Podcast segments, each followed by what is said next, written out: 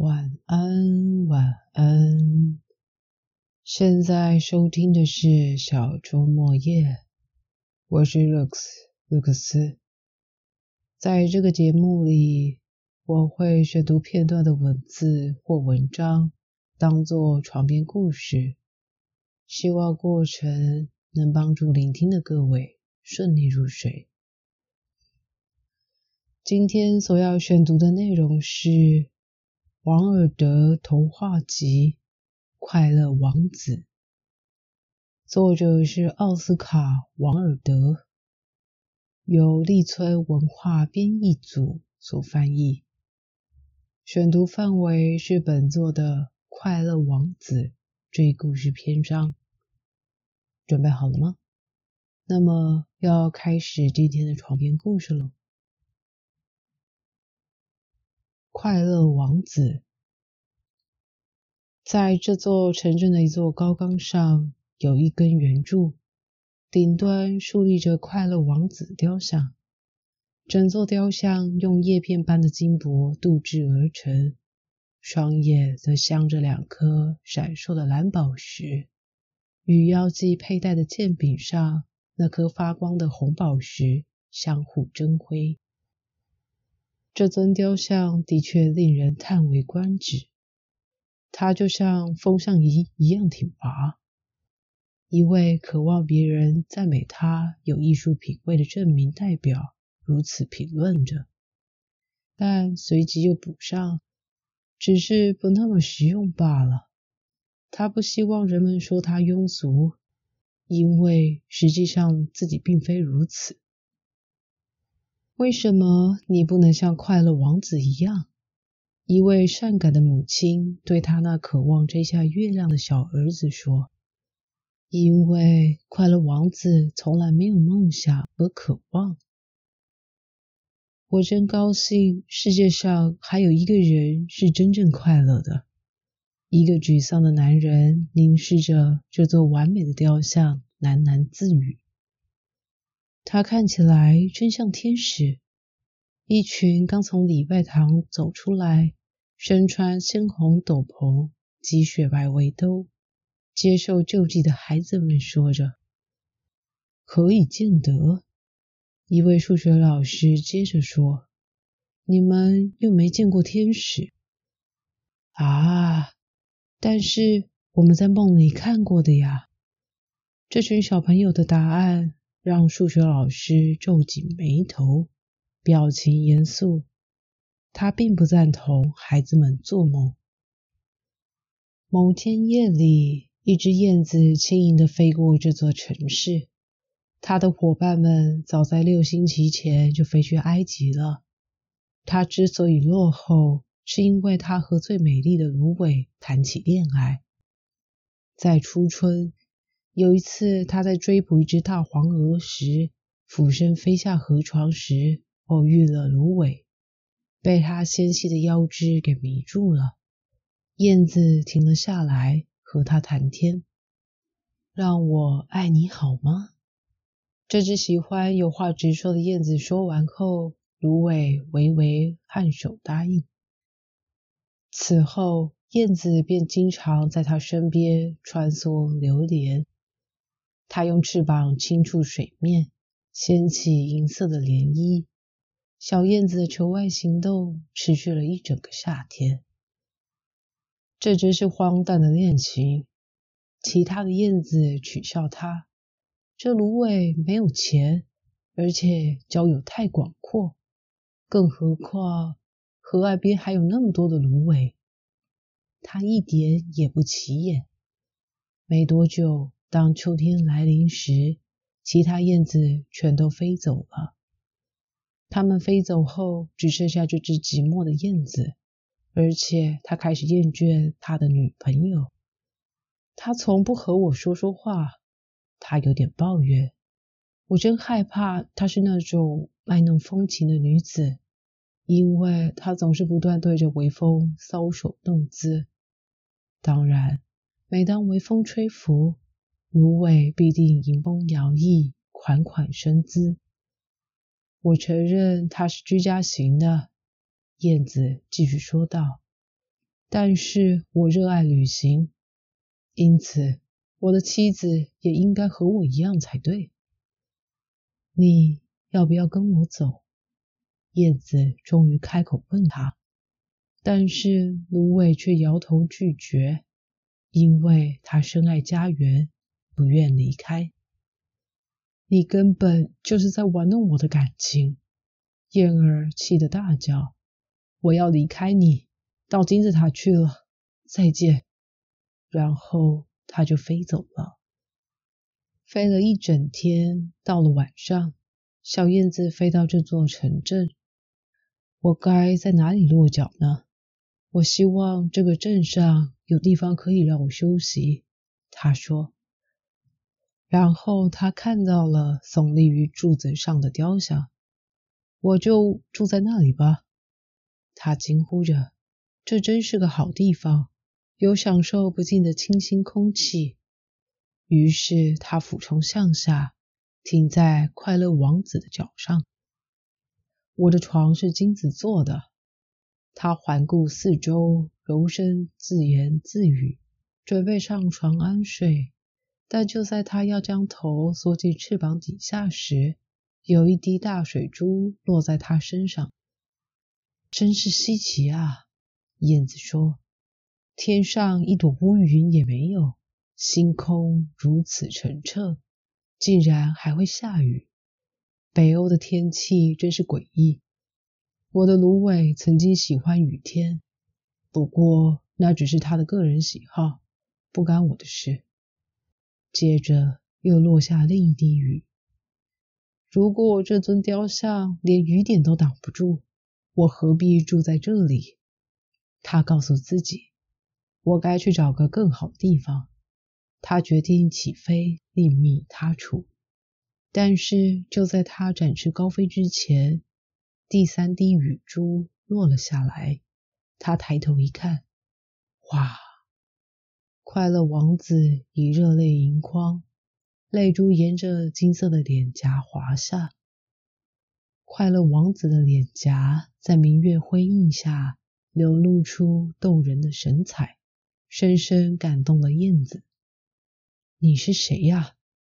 燕子好奇地说：“我叫做快乐王子。”那你为什么在哭？小燕子问着。你把我弄湿了。当我还活着，拥有人类的内心时，雕像回答：“我根本不知道眼泪为何物，因为我无忧无虑的在皇宫里生活。我的生活里没有悲伤。”白天，我和朋友们在花园里游戏；晚上，我领着舞群在宫殿里起舞。我的城堡被巍峨的高墙层层围住。我不曾关心墙外的世界，因为我的周遭是如此美好。朝臣叫我快乐王子。如果这样的生活就称得上快乐的话，我的确活过。当我死后，他们为我建立这尊雕像，从高处俯瞰大地。从此，我看到了人世间的丑陋与不幸。虽然我现在是铅做成的，但我还是忍不住哭泣。什么？它不是纯金的？燕子小声说。但基于礼貌，不能问到个人隐私。在那遥远的地方，雕像继续低声的诉说：“有条小巷弄，那里有间破烂的房子，有一扇窗是敞开的。于是我看到有个妇人坐在桌边，她的脸庞清瘦憔悴，双手粗糙发红，全都是被针所刺伤的，因为她是裁缝师。正在为皇后的爱女准备绣花缎袍，好让她能在参加宫廷宴会时大放异彩。在房间的角落里，他的小儿子生病躺在床上，发着高烧，想吃橘子，但是他的妈妈什么也没办法给他，只能喂他喝河水。所以他哭得好伤心。燕子，燕子，小燕子啊，你难道不能帮我把剑柄上的红宝石挖出来，送给这位母亲吗？我的脚被固定在高台上，动弹不得啊！我的伙伴在埃及等着我，燕子滔滔不绝，他们正在尼罗河飞上飞下，热烈的讨论莲花花海。很快的，他们就要躺在法老王的墓穴里。法老王在自己的彩绘棺木里沉睡，被黄色的亚麻包裹成木乃伊，香味扑鼻。脖子上挂着一条碧玉链子，而他的手像是枯萎的叶片。燕子，燕子，小燕子啊！王子期待地说：“你不陪我待上一夜，并为我传口信吗？”那小男孩是那么的口渴，那母亲又是那么的悲伤。我觉得自己不那么喜欢小男孩。小燕子回答：“去年夏天，当我还待在河边时，有两个没教养的小男孩，他们是魔方主人的儿子，老是爱对我丢石头。他是没有打到我，但当然是因为我太会飞了，可能也与我的家族遗传有关。我们一向身手轻快矫捷，不过再怎么说，他们对我不够尊敬。”不过，快乐王子看起来好失望，令燕子不忍心。这里好冷哦，燕子说，所以我只陪你待一夜，帮你送完宝石，我就走。谢谢你，小燕子，王子感激地说。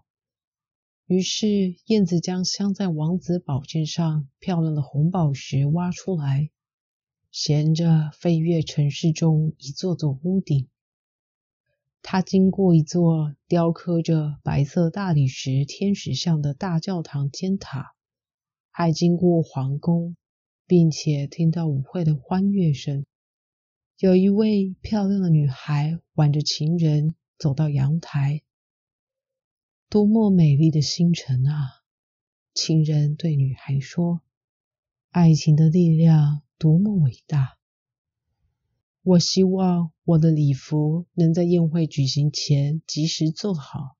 女孩回答：“我已经定制了绣有西番莲的礼服，可是那个裁缝师太懒惰了，不知道来不来得及做好。”燕子沿路飞越了河流，见到灯火在桅杆上闪闪发光。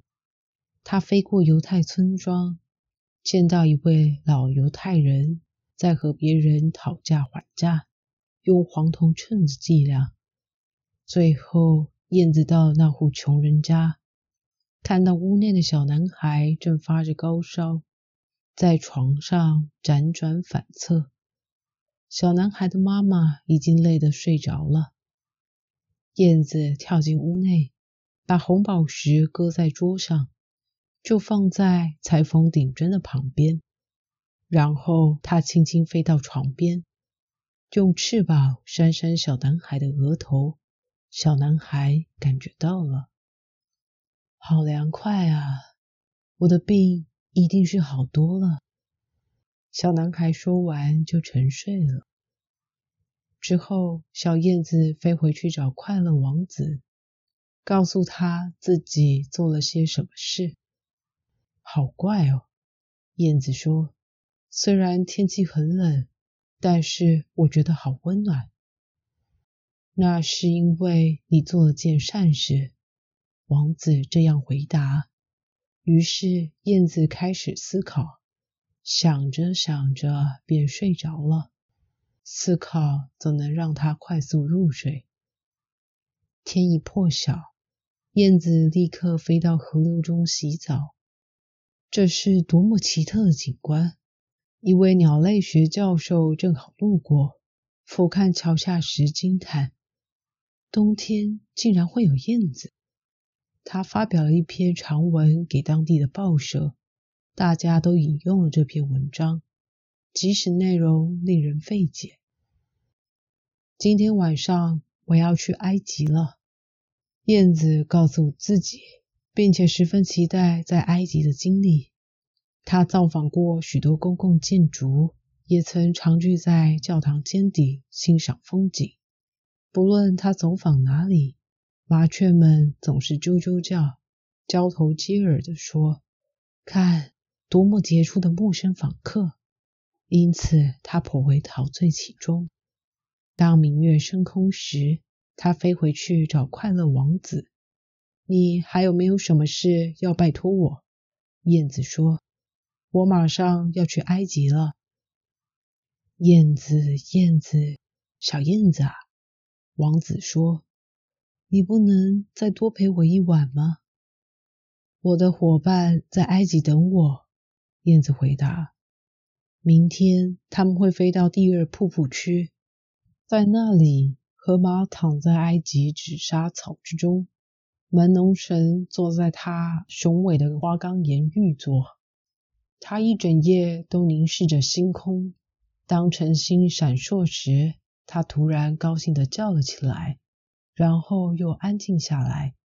中午时分，黄宗师来到水源地喝水，他们的眼睛像是绿宝石般翠绿，狮吼比瀑布倾泻更响亮惊人。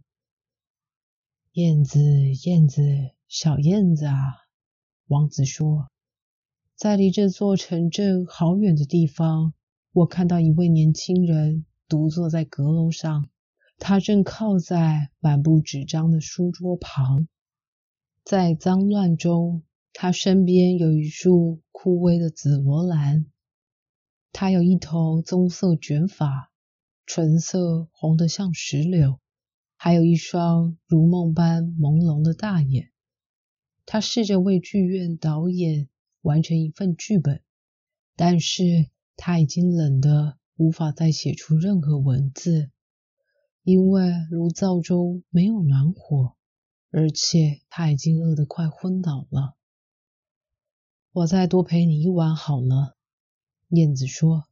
我该送另一颗红宝石给他吗？哎呀，我没有红宝石了，王子遗憾地说。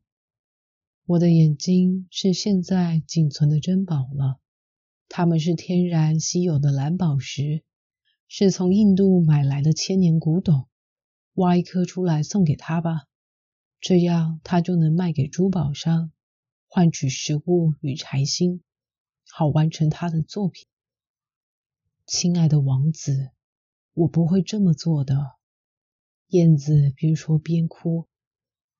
燕子，燕子，小燕子啊，王子说道。照我的命令去做。于是，燕子挖出王子的眼珠，飞往年轻学生居住的阁楼。它很轻易就飞进去了，因为屋顶破了一个洞。燕子从洞口飞跃而俯冲进了房间。这名年轻人将脑袋深埋进熊掌心，所以他没有听到鸟儿振翅飞来。当他抬头往上看时，发现凋零的紫罗兰旁边竟有一颗美丽的蓝宝石。我开始被器重了，他高呼着：“这颗宝石是仰慕者送给我的吧？有了它，我就能完成我的巨作了。”他看起来相当兴奋。第二天，燕子飞到港口，停在大船的桅杆上。看着水手们用绳索搬运大箱子，箱子被拉上来时，拉起来，他们叫着：“我要去埃及！”燕子也大叫，但是没人理他。他又飞去找快乐王子。我来道别，燕子说：“燕子，燕子，小燕子啊！”王子说。你不能再多陪我一晚吗？现在已经是冬天了，燕子回答。冰冷的暴风雪很快就会来到这里，但在埃及就不同了。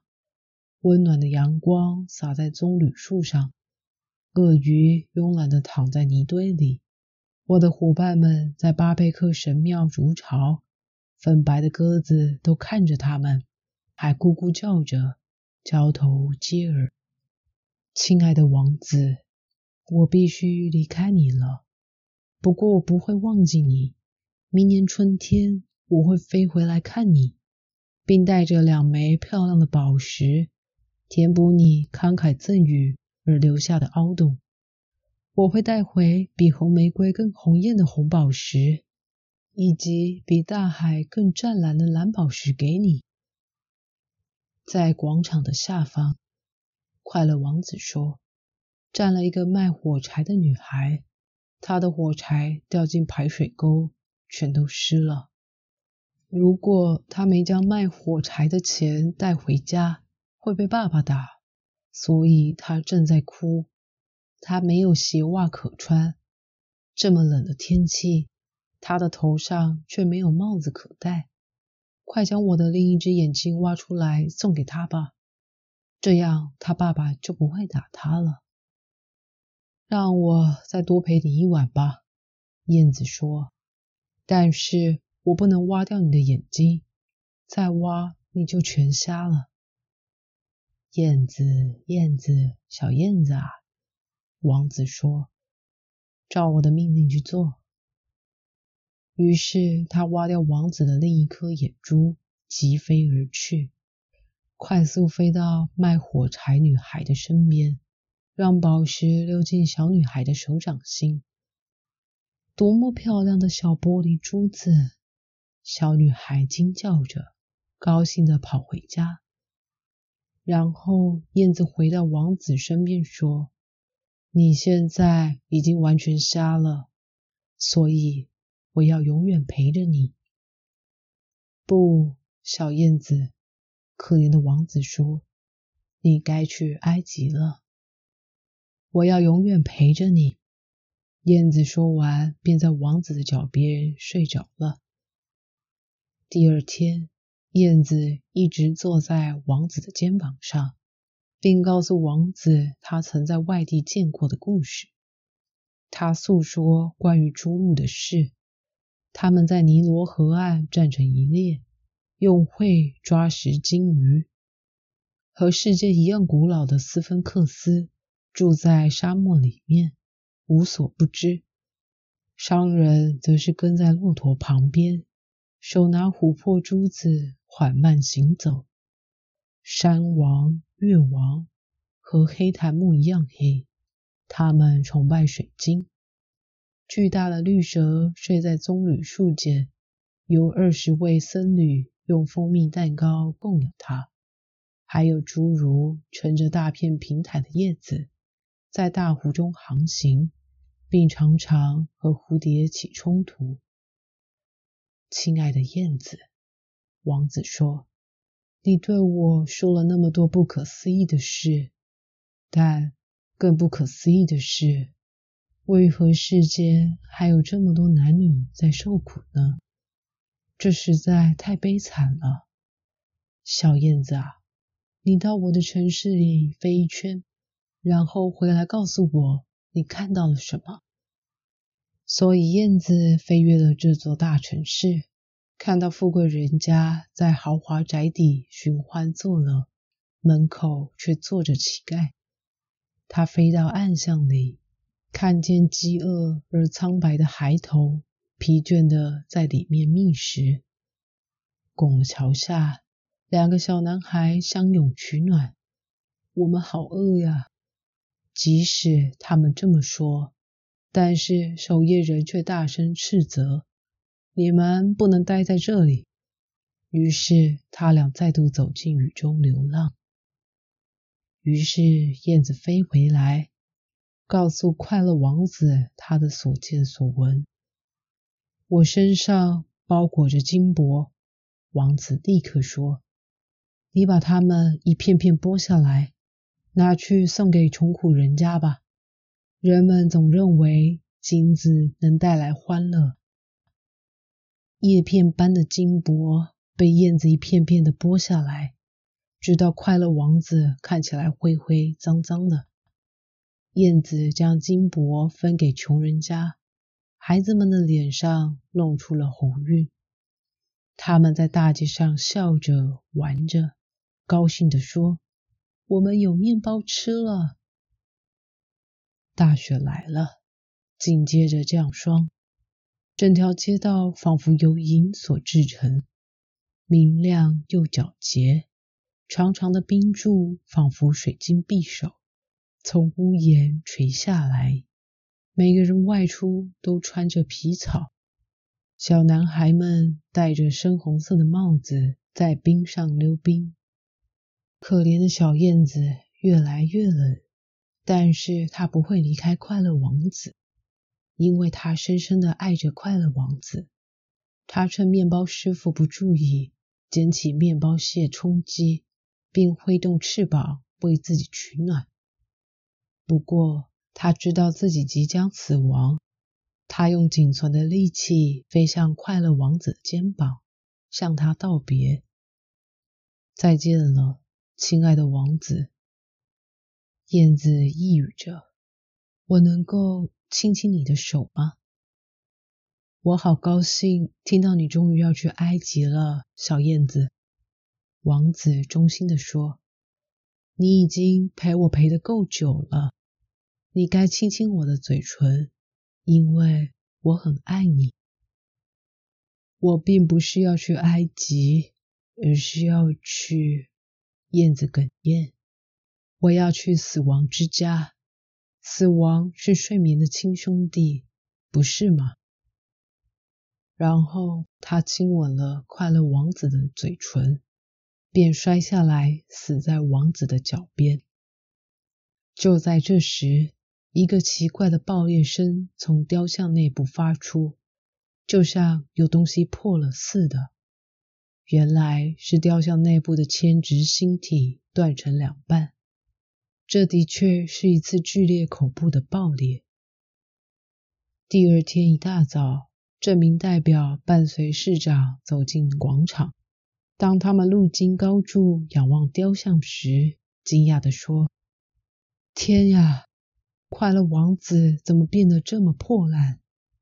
剑上的红宝石没了，眼珠被盗走，一身金装全都剥落了。”市长讽刺着说：“只比乞丐好一点，只比乞丐好一点点而已。”这名代表附和着。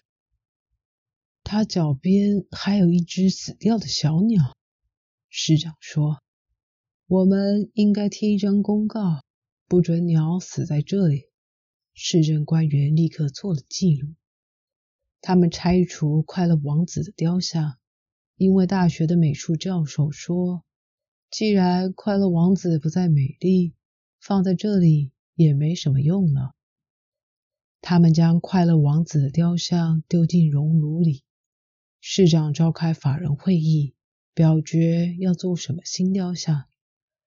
我们当然该有一座新雕像。市长说：“这次该做我的雕像了，做我的吧。”每位这名代表都这么说。接着争论不休。我最后一次听到时，他们还在讨论雕像，依然喋喋不休的争执。真令人百思不解。铸铁工的监督者匪夷所思地说：“裂掉的铅质星体怎么可能融不掉？干脆扔了它吧。”于是他们把它扔进垃圾堆里。这垃圾堆里还躺着死去的小燕子。将这城市里最珍贵的两件宝物带来给我。上帝命令天使这么做。而天使为他带回来的是快乐王子的铅直星体和死去的燕子。选得好，上帝说，因为在我的天堂花园里，燕子应该无忧无虑的鸣唱；在我的黄金城堡里，快乐王子应该为我歌颂。睡着了吗？今天的故事比较长，感谢大家的耐心聆听。快乐王子最后给予了他人快乐，才真正感到快乐。而燕子在帮助王子后，甚至陪伴他到最后，这大概就是爱的一种吧。感到寒冷时，不妨尝试做些善事，散播爱吧。心暖暖的，身体说不定也不冷了呢。好的，今天就先到这，有机会下集再见。Have a good night, then start a new life. Bye.